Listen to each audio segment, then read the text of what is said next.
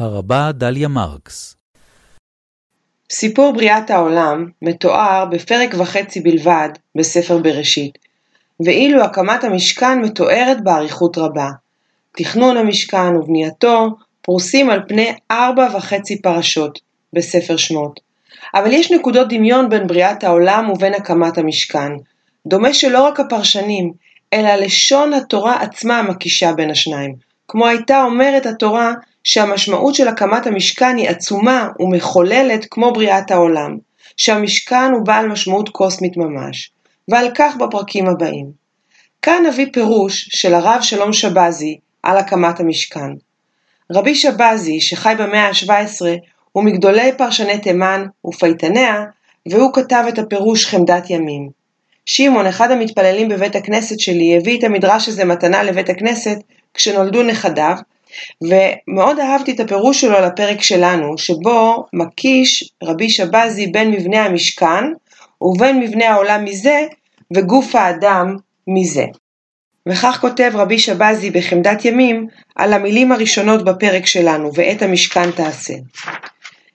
ואת המשכן, המשכן היה שלושה חלקים, לפנים מן הכפורת שהוא אוהל מועד, ואמצע וחצר משכן, שהם כנגד שלושה חלקי המציאות.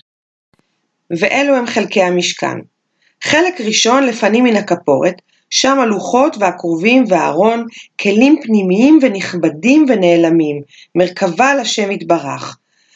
כן, וזה כנגד עולם המלאכים, וכנגד חלק זה באדם, מראשו ועד צווארו, כלים יקרים ונכבדים, עיניים לראות חוכמת התורה, אוזניים לשמוע, חותם להריח, פה לדבר, וכשם שהמלאכים מרכבה לקדוש ברוך הוא, כך המוח מרכבה לשכל האנושי, ושם משכן הנפש המדברת כנגד השכינה.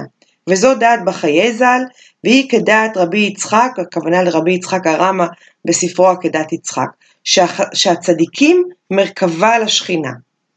חלק שני, מחוץ לפרוכת, שם אוהל מועד והשולחן והמנורה ומזבח, הקטורת, כלים פנימיים נכבדים, אבל לא במעלת הראשונים, כנגד עולם הגלגלים וכנגדם באדם עולם החיות מצווארו ועד טבורו, ושם הריאה והכבד והלב והכליות והמרה, כלים פנימיים והן דומים לגלגלים, אש בלב, מים בריאה, עשן בכבד כעשן המערכה, וכשם שהעולם קיים בתנועת הגלגלים, כך הגוף קיים בתנועת הלב האמצעי, שהוא כנגד חמה האמצעית.